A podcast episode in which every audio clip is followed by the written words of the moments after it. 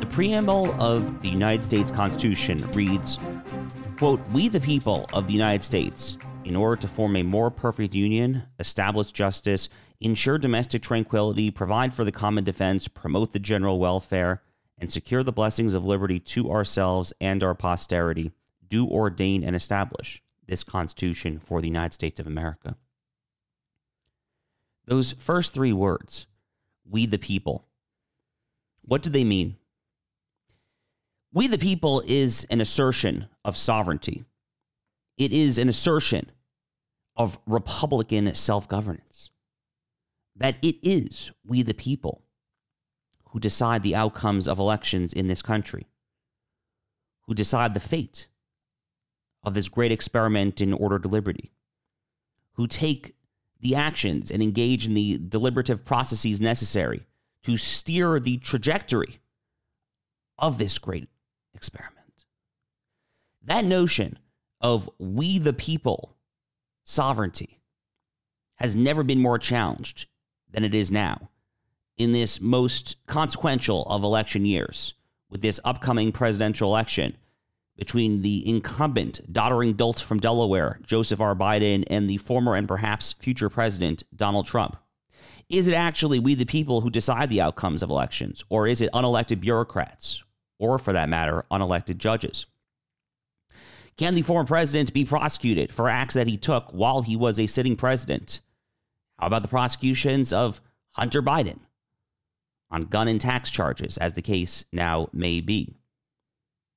Hi, I'm Josh Hammer. I'm the senior editor at large for Newsweek, a syndicated columnist, and I am an attorney by training. I still speak at law schools all across the country and publish occasional constitutional law scholarship, and I am going to be your host for the brand new daily podcast, America on Trial.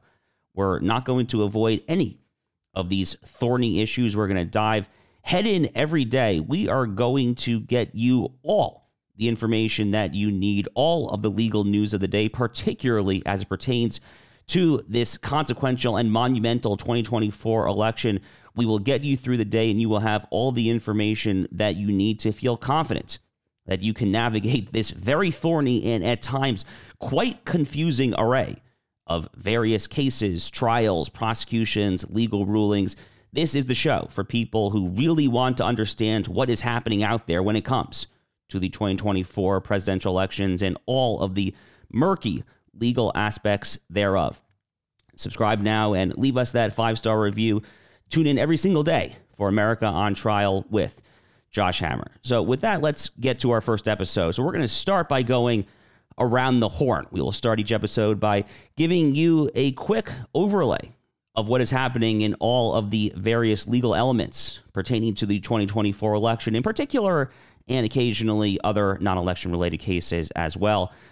The big news down in Georgia when it comes to the Fani Willis sprawling RICO January 6 related prosecution was on Friday, the Georgia State Senate voted to create a special committee to investigate Fulton County District Attorney Fani Willis. The vote of the Georgia State Senate was 30 to 19. The committee that they created has been tasked with making recommendations based on Georgia state law and spending. They are alleging that Fani Willis has misspent tax dollars in her sprawling criminal probe of former President Trump and the many other defendants there in this very broad and wide ranging fishing expedition of a RICO case the Republicans and some other Democrats as well in Georgia are claiming the committee is necessary to, to determine whether Fani Willis misused tax money. So uh, there is also the somewhat hilarious but also somewhat dark romantic element here as well. Fani Willis has been in the news of late. She has bought plane tickets with the man Nathan Wade. They have traveled together. They appear to have an illicit relationship. Nathan Wade is the special prosecutor who Fani Willis tapped to oversee the prosecution of Donald Trump. Presumably, this new Georgia State Senate created committee is going to investigate all of that and more. Some other really dark news out of Georgia was Julie Kelly, who pointed out on Twitter towards the end of last week that there was there was a preliminary hearing for Jeff Clark, the former Trump administration attorney and another defendant there in Georgia in Fani Willis's case. And shocking video that Julie Kelly brought to the surface here last Thursday. The district attorney's office there, Fani Willis's office, admitted that in the course of preparing for this indictment and these prosecutions, they received multiple letters from Biden White House counsel. That reeks of some sort of sprawling, nefarious coordination between the state and federal prosecutorial apparatuses. Really nasty stuff. Looking forward to seeing what the Georgia State Committee can get into there down in Georgia.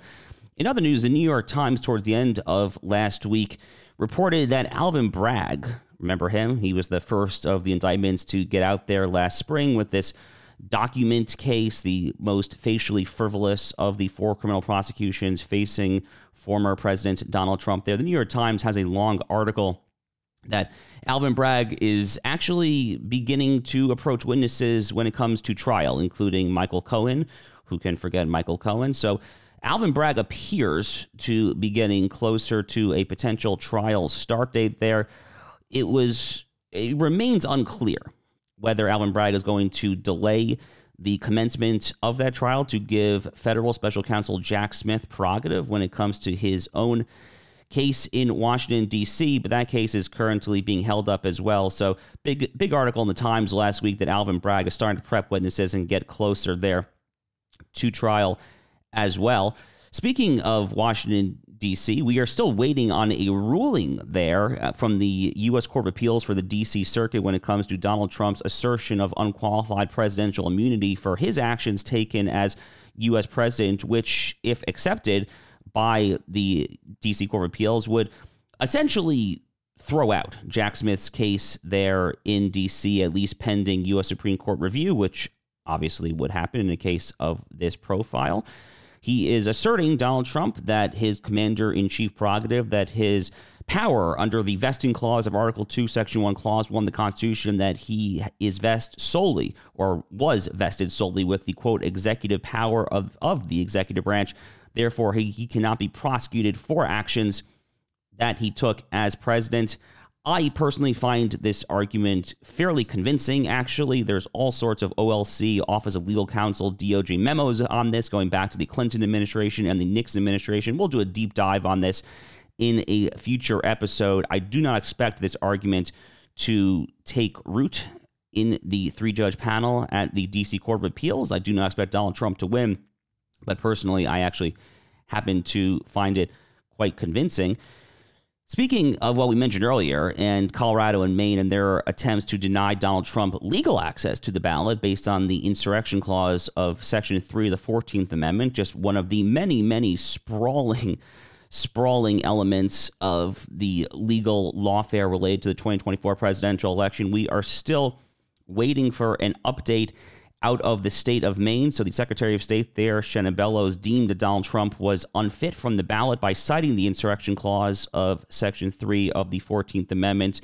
A state judge in Maine sent the case back to the Secretary of State and told her that this should not take effect while we all await for the U.S. Supreme Court to weigh in on this on the very logical and common sense grounds that we should want the U.S. Supreme Court to make a unilateral ruling that applies across the board to all states there. At that point, Shenna Bellows, Secretary of State, issued an appeal trying to expedite review to the highest court there in, in Maine. We are waiting to hear from that. So that currently is in limbo as well. Just a lot of limbo in general when it comes to a lot of these cases. That's why this podcast, of course, is so necessary to you.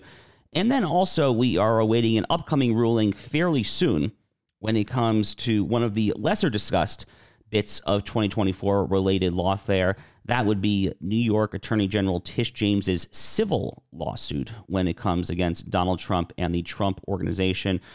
Alleging civil fraud, they are alleging $370 million in damages.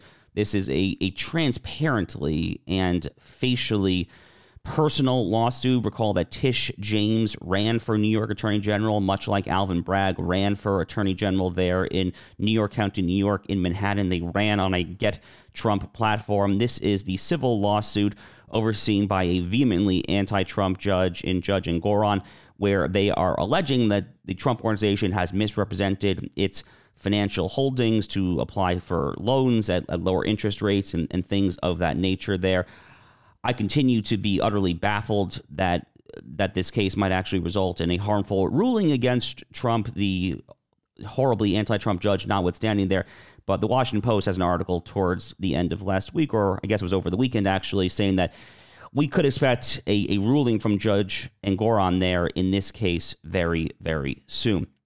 So Hey guys, it is Ryan. I'm not sure if you know this about me, but I'm a bit of a fun fanatic when I can. I like to work, but I like fun too. It's a thing. And now the truth is out there. I can tell you about my favorite place to have fun Chumba Casino. They have hundreds of social casino style games to choose from, with new games released each week. You can play for free anytime, anywhere and each day brings a new chance to collect daily bonuses. So join me in the fun. Sign up now at ChumbaCasino.com. No purchase necessary. VGW. Void were prohibited by law. See terms and conditions. 18 plus. Lucky Land Casino. Asking people, what's the weirdest place you've gotten lucky? Lucky? In line at the deli, I guess? Aha, in my dentist's office.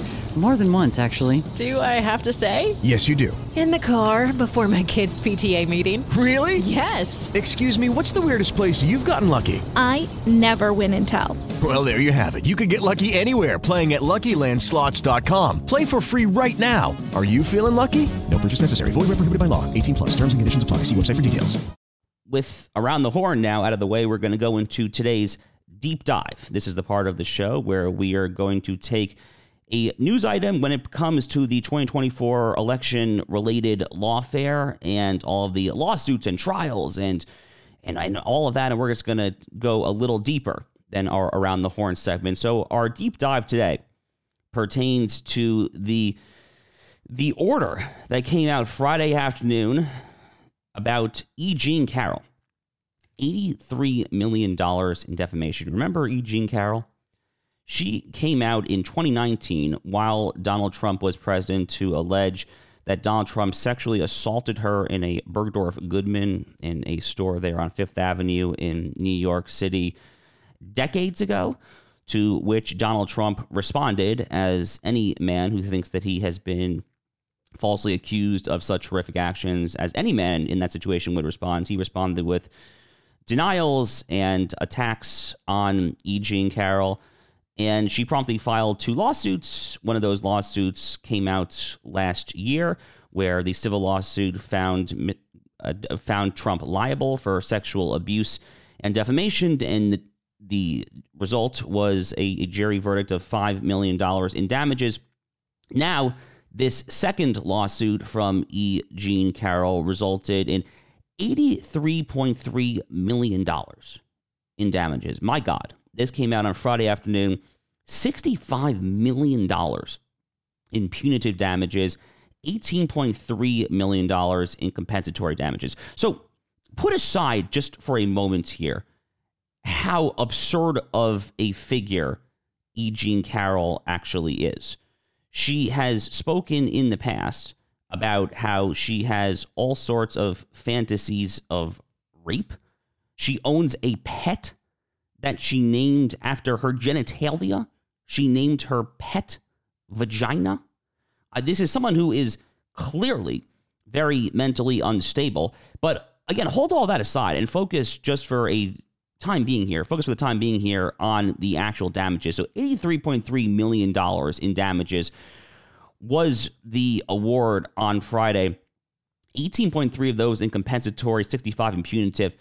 Compensatory damages would be the main form of damages in any kind of civil lawsuit. That is restitution. That is the level of damages in the eyes of the judge and or jury that it would take to restore the victim, to restore the person who was harmed by the underlying action to the state at which he or she was prior to the action.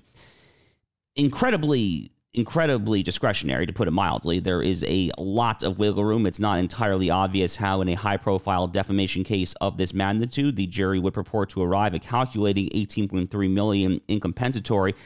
But the $65 million in punitive damages figure, that is what, as a lawyer, that just jumps off the page to me. So this is this is a federal court. So this is under this is under federal law. This is under relevant U.S. Supreme Court precedent when it comes to the U.S. Constitution and things of that nature. And as it as the case may be, there is actually a long line of Supreme Court cases, especially over the past 20, 30 years, that limits that limits the extent to which ju- juries, especially this is when it comes to federal court, when it comes to the U.S. Constitution, to which juries can award excessive punitive damages. So there are many cases on this. Probably the one case that that stands out to me would be a case from 1996 called BMW of North America versus Gore.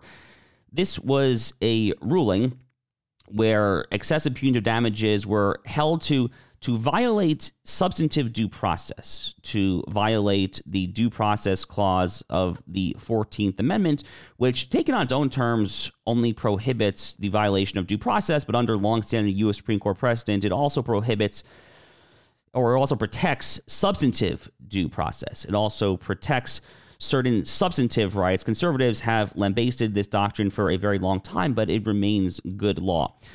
So the three factor test from BMW of North America versus Gore, when you are trying to assess whether excessive punitive damages violates the 14th Amendment, the due process clause of the Constitution, you look first to see whether the degree of reprehensibility of the defendant's conduct was sufficient to the charge. Then you look at the ratio. You look at the ratio of punitive damages to the compensatory damages awarded. And finally, you engage in a comparison of the of the punitive damages award and the civil or criminal penalties that could be imposed for comparable conduct. So that that ratio to me above all is what stands out there 65 million in punitive to 18.3 in compensatory and over 3 to 1 ratio there is another case from from 2008 called Exxon Shipping Company versus Baker where the US Supreme Court vacated a monster 2.5 billion dollar punitive damages award because they found that it exceeded any kind of reasonable ratio. At the time, they said that there must be a one to one ratio of punitive to compensatory damages. Now, admittedly, Exxon Shipping versus Baker was not a case under the 14th Amendment. It was a it was a maritime law case. It was a case under the federal common law of maritime law and shipping. But the point stands the point stands that there is a there's a long line of cases there. Another case from 2007, Philip Morris USA versus Williams. In the Williams case, the court said that you may not award punitive damages for conduct against people who are not a party to the suit. All sorts of various one off cases like that over the years have come in. The upshot is that the federal judiciary does not view punitive damages per- particularly favorably. And again, looking here at this three factor test from the BMW of North America versus Gore case, and the three factor test is basically the reprehensibility of the action, the ratio of punitive to compensatory damages, and then the comparability of uh, of how much the punitive damages compares to other civil or criminal penalties. I mean, look, let's focus on the first two factors there. The reprehensibility of the action. I mean, what exactly was so reprehensible? Seriously, about Donald Trump lashing out about someone who has accused him of sexual assault from 20, 30 years ago. I mean, if he, what man would not act out in that fashion after he has been accused of such conduct? I mean, I'm old enough to remember in September 2018 when Brett Kavanaugh, during that that hearing that went viral around the world with with Christine Blasey Ford and all of that, when he came out there and he sounded defiant, he accused Senate Democrats, properly in my judgment, of seeking revenge for the Clintons. You know, some people at the time said this is not judicial conduct. This is not the kind of conduct that we should seek out in a Supreme Court justice. To which I respond, what man in that situation would not act like that? So, same thing for Donald Trump. So, I, I, I refuse to countenance the possibility that what he did here to E. Jean Carroll, again, who is a total sicko who has fantasies of rape and has a, a pet named vagina. I refuse to contemplate the possibility that that what he said was particularly reprehensible based on what she alleged and frankly just who she is. And then the ratio, again, an over three to one ratio from punitive to compensatory there. punitive damages are, are are are not normal in general when it comes to to a lawsuit like this. They are there simply to try to set an example out of a particular defendant. It reeks it reeks of bias there. I think that Trump has a very, very strong case there on appeal, which he obviously will be doing there in federal court in New York State. He will be appealing this clearly to the U.S. Court of Appeals for the Second Circuit, which is the federal appellate court there in New York State. And if I were making a prediction, I would expect depends on the, on the panel, obviously, at the Second Circuit, but I like where he stands when it comes to this appeal, just based on that three factor test there from the 1996 Supreme Court case, BMW versus Gore. So this has been our first episode of America on Trial with Josh Hammer. We'll be back with this show every single day. Go ahead and subscribe to this brand new podcast. Leave us that five star review and leave us a comment as well. We want to hear your feedback there, but we are really, really excited to get this ball rolling as it gets closer to the 2024 presidential election. So for now, I'm Josh Hammer. We'll be right back with you tomorrow.